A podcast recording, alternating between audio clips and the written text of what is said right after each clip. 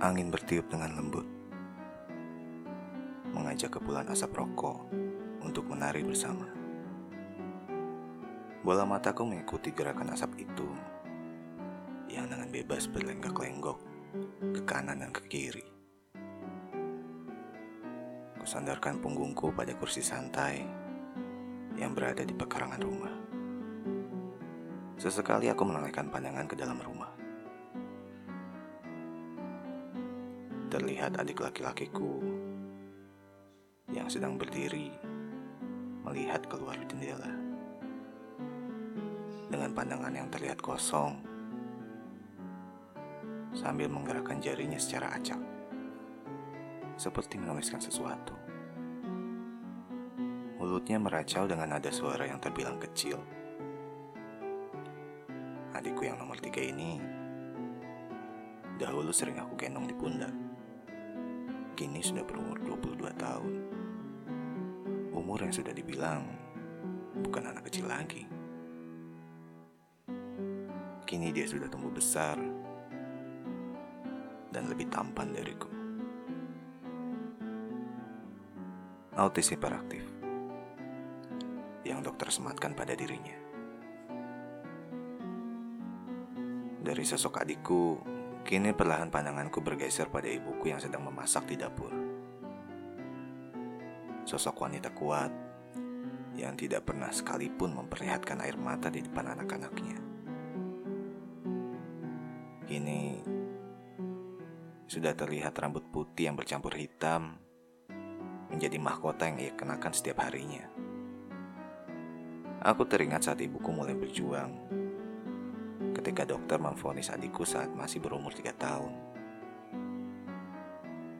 Dengan sabar, ia melakukan segala hal selama bertahun-tahun agar adikku sembuh dari kelebihan yang Tuhan berikan itu. Dari mulai mengantar terapi, mengantar sekolah, mengajarkan adikku membaca dan menulis, mengajarkan kata-kata dari setiap benda, mengajarkan fungsi dari setiap benda, masih banyak hal lainnya. Tidak mudah, sangat sulit melakukan hal itu jika tidak memiliki kesabaran yang luar biasa. Banyak di luar sana ibu-ibu yang menyerah karena anaknya memiliki kelebihan yang sama dengan adikku. Sosok wanita yang sangat aku banggakan.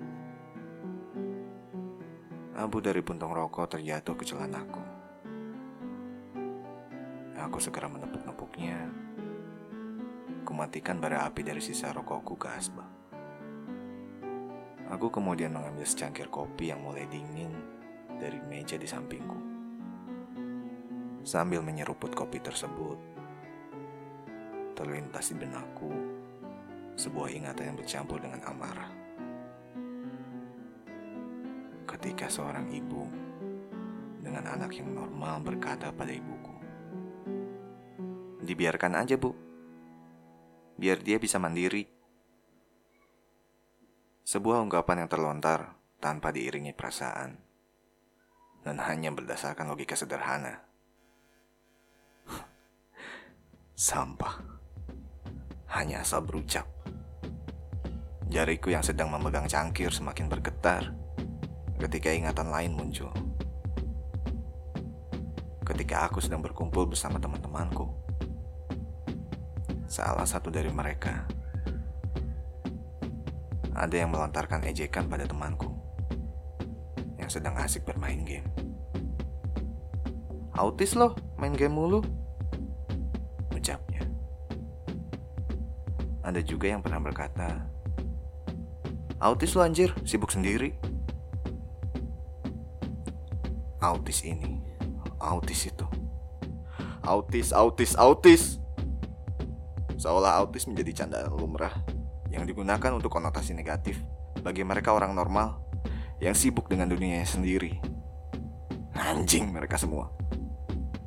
Seolah otak mereka mati, tidak dapat mencari kata-kata lain dalam melontarkan candaan. Ingin rasanya aku meninju muka mereka, menusuk mata mereka menarik lidah mereka lalu menghujam berkali-kali dengan pisau.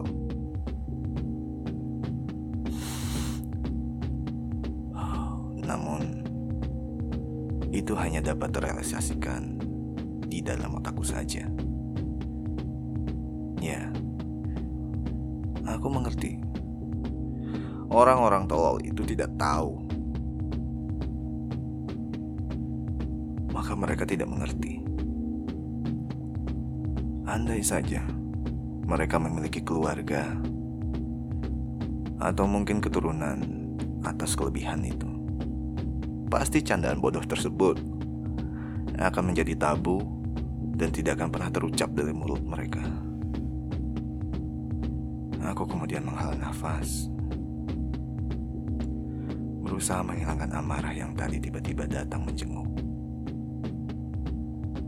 Kopi yang tadinya akan kuminum, kembali ke atas meja. Tanganku lalu menyentuh korek gas, juga mengeluarkan sebatang rokok lagi. Api kemudian membakar ujung dari batang rokok ini. Aku menarik nafas lalu menghembuskannya kembali ke udara. Memilukan bagiku saat mengingat kejadian ketika adikku masih berumur 14 tahun. Seorang gadis kecil yang kelihatannya adikku sukai. Menghindarinya dengan muka jijik dan takut ketika adikku mendekatinya dan menyentuh rambutnya. Tidak ada pikiran buruk dari adikku saat menyentuhnya itu. Yang dia lakukan hanya berdasarkan kepolosan. Aku yang melihat kejadian itu segera mengajaknya pergi. Adikku kelihatan sedih dan enggan meninggalkan gadis kecil itu. Adikku sebenarnya menyukai gadis itu hanya karena dia mirip dengan Lilo, salah satu tokoh kartun. Gadis cilik dengan rambut panjang dan kulit gelap dari film Lilo and Stitch.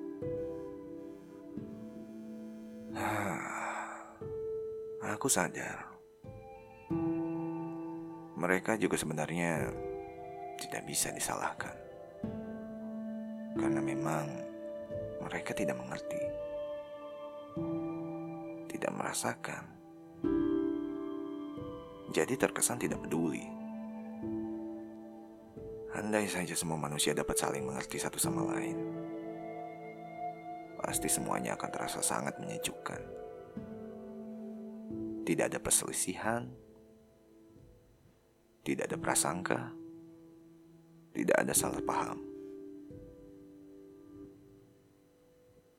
Tak lama berselang, adikku keluar dari pekarangan sambil menunjuk-nunjuk pada tukang es krim yang melintas di depan rumah kami. Mau es krim dua macam. Ucapnya sambil mondar mandir di hadapanku dan sedikit melompat-lompat. Mau rasa apa aja kamu? Tanyaku. Coklat dan strawberry. Jawabnya. Aku segera keluar rumah lalu memanggil tukang es krim itu dan membeli yang dimintakan adikku. Saat aku kembali sambil menyerahkan dua es krim itu, aku berkata, "Ini yang satu disimpan buat nanti ya, jangan dimakan sekaligus." Dengan raut muka bahagia, dia berkata, "Iya." Komunikasi seadanya yang dilakukan adikku itu adalah hasil kerja keras ibuku yang telah berjuang selama bertahun-tahun untuk anaknya itu. Aku berharap semua ibu yang memiliki malaikat kecil seperti adikku diberikan kekuatan serta kesabaran seperti ibuku. Aku berharap semua anak-anak spesial termasuk adikku bisa secara ajaib sembuh dan dapat menjalani kehidupan dengan baik. Selayaknya manusia yang tidak diberi kelebihan dalam artian lain tersebut. Bagaimana dia nanti ke depannya ya? Jika suatu saat nanti baik ayah, ibuku, aku, dan adik perempuanku sudah tidak ada di dunia ini. Apakah dia bisa bertahan hidup dengan baik di dunia yang sangat kejam ini? Entahlah. Membayangkannya saja aku tidak berani. Tapi hati kecilku tetap yakin jika Tuhan memiliki rencana baik untuk adikku dan juga mereka yang sama.